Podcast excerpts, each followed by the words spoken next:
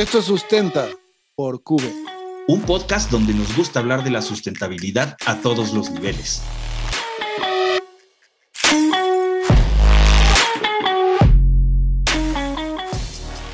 Pues bienvenidos, guerreros verdes, a un episodio más de Sustenta. Nos da mucho gusto que estén con nosotros y bueno, pues quisiera darle la bienvenida aquí a Alex Liruso una vez más, como siempre. ¿Cómo estás, Alex? Muy bien, Pedro Garza, ¿qué tal? ¿Cómo estamos? ¿Cómo estamos todos? ¿Muy bien? Exactamente, pues todos, bueno, espero que sí. Yo por lo menos, muy bien, muchas gracias. Ahora, el tema de hoy, pues la verdad es que bastante interesante y es algo que creo que cada vez más estamos escuchando por ahí, cada vez más estamos teniendo que tener en la mira, ¿no? Estamos hablando de la economía circular, ¿no? La economía circular, que es esta tendencia a tener que usar, reutilizar, volver a usar, reparar, renovar todo lo que producimos, todo lo que estamos utilizando como productos, lo más posible, ¿no, Alex? Sí, la idea es un cambio a la economía lineal, ¿no? La economía que hoy en día tenemos, en la cual es tomar de la naturaleza recursos, transformarlos, usarlos y luego desecharlos y que sea basura, literal. Entonces, la intención es quitar esa idea de la obsolescencia programada y más bien desde el diseño, desde el momento en el que se está creando estos productos, pues se tenga una programación de que al final este producto vuelve a ser útil y no es desecho, sino es materia prima para otros productos o para él mismo, como es el concepto de Cradle to Cradle, ¿no? Exacto, ¿no? Además, digo, tenemos que ser conscientes. La realidad es que los recursos con los que nosotros fabricamos todos los productos hoy en día, que consumimos, todos los productos tanto tecnológicos como de uso doméstico, pues son recursos que estamos extrayendo de la tierra, ¿no? Y pues son finitos a final de cuentas, ¿no? Entonces, pues eso en algún momento, pues hasta influye en los precios que estamos pagando por los materiales que estamos consumiendo, por los productos que estamos teniendo en nuestros bolsillos, en nuestras casas, en nuestros lugares de trabajo. Y pues la verdad es que eso está haciendo, pues que nuestro propio bolsillo se vea afectado, ¿no? Además de que pues cada vez nos cuesta más trabajo encontrar estos recursos como los necesitamos, cada vez están más lejos, cada vez tenemos que ir a otros países, con lo que conlleva esto pues, al comercio y las transportaciones y todo esto que pues cada vez es mayor y de mayor impacto con el ambiente, ¿no? Yo creo que justamente un punto es eso, que no estamos pagando el costo real de estas materias primas. Sí, estamos pagando los costos derivados del transporte, de la extracción, pero la materia prima como tal la estamos tomando como si fuera gratis, como si nunca se acaba. Y eso es lo que está pasando, que hoy en día lo estamos viendo de que ese costo, cuánto cuesta un árbol, cuánto cuesta el petróleo, que son millones de años en que los fósiles se degradan hasta volverse petróleo, ese costo no está incluido, ¿no? Y lo que ya se está empezando a querer mitigar es justamente los costos de estas acciones que nos están dando contaminación, o sea, el CO2 y demás, pero en realidad yo creo que el punto fuerte es justamente eso, no se está pagando el costo real de estas cosas, entonces estamos tomando los recursos como gratis, ¿no? Tal cual. Sí. Hoy en día ya tenemos 1.7 tierras, ¿sí? Para poder manejar la economía que tenemos hoy en día, lo cual en 50 años dicen que vamos a pasar a 2.5 tierras. Y es totalmente inconcebible. Entonces tenemos que cambiar esta manera de trabajar y de crear esta economía lineal a algo mucho más regenerativo, más restaurador. Claro. Y bueno, hay muchos líderes en la industria que están dando ese vuelco, ¿no? Poco a poco están empezando a dar ese vuelco. Y evidentemente, bueno, en otros países, inclusive en otros continentes, pues esto está teniendo una adopción pues cada vez mayor, ¿no? Pero no sé por qué en algunas culturas, en algunos lugares, todavía se nos olvida realmente que nosotros estamos viviendo de los recursos que sacamos, que extraemos del planeta, y no nos damos cuenta de este impacto, ¿no?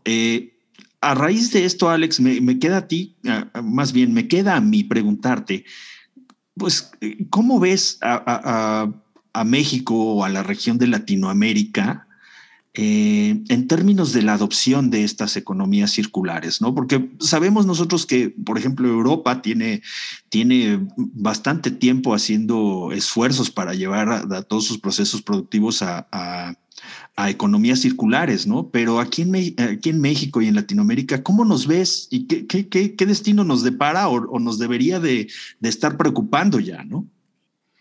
Sí, desgraciadamente en América Latina siempre este tipo de nuevas ideas y filosofías nos llega pues, más tarde que Europa y que incluso Estados Unidos, ¿no? Vamos bastante más atrás, ¿no? Y especialmente porque somos unos países que tenemos muy altos recursos naturales, la verdad deberíamos de meternos un poquito más y de enfocarnos un poquito más a esto. Hay muchas acciones, especialmente en Europa hay una acción muy interesante, la que ha filmado un montón de empresas transnacionales con la intención justamente de llegar a esta idea de economía circular en unos 50 años y bajar considerablemente pues es esta manera de derrochar los recursos, ¿no? Y reutilizarlos. O sea, hay esfuerzos como el Living Product Challenge, como toda la parte de análisis de ciclo de vida, Declare, ¿no? HPDs, Declare, uh-huh. HPDs, Cradle to Cradle, como nombraba, ¿no? La idea es de que sean los productos vayan de la cuna a la cuna, ¿no? Y de la cuna a la tumba, ¿no? Y que tenemos ya incluso en México un par de productos ya certificados, Cradle to Cradle, como unos paneles solares y como en su momento se intentó hacer con otros proyectos como en el caso del aeropuerto de Texcoco que se canceló, uh-huh. Y ahí se exigía que tuvieran todos los productos y todos los insumos que se iban a utilizar la declaración de Declare, ¿no? Entonces digamos que empieza esto a fomentarse en América Latina y va a cambiar porque ya la globalización está pasando a localización, ¿no? A generar estos puntos en lugar de estar manejando con transportes desde Asia hacia América, ya empezar más bien a hacer una transferencia tecnológica y que se produzca localmente al fin y al cabo, ¿no? Exactamente, y creo que a final de cuentas, pues esto tiene que dejar de ser un tema de percepción política y social y de algo que muchas veces nosotros percibimos como que pues nosotros no podemos hacer nada al respecto, a nosotros para que el destino nos alcance todavía falta mucho y la realidad es que no. Entonces tenemos que estar pensando en esto y pues inclusive nosotros, ¿no? El estar fomentando el uso de nuestros productos de una manera circular lo más posible, ¿no? Mucho de esto, como tú bien decías hace un rato, el tema de la obsolescencia programada por parte de muchas compañías, especialmente las tecnológicas, que hacen de productos que todavía pueden ser bien utilizados, pues productos obsoletos, ¿no? Ya por la falta de soporte, por la falta de, a lo mejor, el software que los hace correr, etcétera, etcétera, y que tendríamos nosotros que estar empujando a disminuir, ¿no? Para que todos estos equipos, aparatos que estamos utilizando, pues puedan ser utilizados todavía más tiempo y que no estemos nosotros teniendo que sacar recursos de otro lado para que se fabrique uno nuevo y poder usarlo, ¿no? Sí, fíjate que, como decíamos, en Europa es donde más está poniéndose esto y están entrando nuevas ideas como justamente la reimaginación de muchos productos desde la concepción, desde el concepto como tal, el empaque, el manejo del empaque, el volver a reparar cosas que antes era, bueno, lo tiro, no, ahora vamos a repararlo, ¿no? Como tal, el ir un poquito más allá con, justamente hay un Circular Economy Action Plan que ya se firmó en prácticamente para todos los países europeos. Y ya lo que está pasando mucho es esta transferencia tecnológica, el volver a una transferencia en la cual lo que estemos manejando sea más información que productos terminados, ¿no? En el cual nos vayamos un poco más a hacer mejor las cosas, más inteligentes, con menos insumos que contaminen, ¿no? Y el volver a reutilizar estas, al final de todo este círculo, uh-huh. No pensar en desechos, sino más bien pensar en nueva materia prima, ¿no? Para exactamente, ¿no? Así, en alguna ocasión inclusive estábamos platicando tú y yo acerca de estos esfuerzos por hacer que la gente pudiera, a lo mejor con tecnología como de impresión 3D, crear sus propios productos a partir de las patentes o de los manuales o de los modelos que las mismas empresas crean de sus productos, ¿no? Para que así no tenga que haber procesos ni de transporte, ni de empaque, ni de nada de esto, y que la gente pueda utilizar estos productos, las empresas puedan vivir de esto, ¿no? Que tampoco es malo que lo hagan, ¿no? Pero que sí el impacto que tenga esto en cuanto a emisión de gas de efecto invernadero y el impacto ambiental que tiene todo, tan solo ese proceso de producción, pues se vea disminuido lo más posible, ¿no? Y algunas cosas también nuevas que han entrado, o sea, obviamente, definitivamente, el ser más eficientes en el uso de energía y de los recursos y del agua y demás en los procesos de producción, pero algo interesante también es esto de product as a service, o sea, el empezar a rentar los productos, ¿no? En lugar de ser dueño de los productos o de las cosas o de los equipos, más bien usarlos como un servicio, ¿no?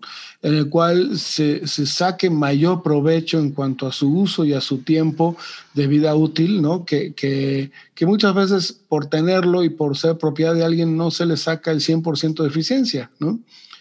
Y eso puede funcionar muy bien. Y de hecho, algunas cosas están así, desde los coches que están estacionados, y tú en el momento que necesitas usarlos por una aplicación, igual que las bicis, igual que las motos, ¿no? La usas y luego lo dejas y otro viene y lo usa y lo deja. Ya no necesitas tú tener tu propio coche, tu propia moto, ¿no? Tu propia bicicleta incluso. Pues sí, así es. Ojalá y algún día lleguemos a esto. La verdad es que no lo veamos como algo utópico, sino como algo que debe de ser real, ¿no? Que tenemos que hacer que eso funcione. Pues bueno, creo que el tema da para mucho más, ¿no, Alex?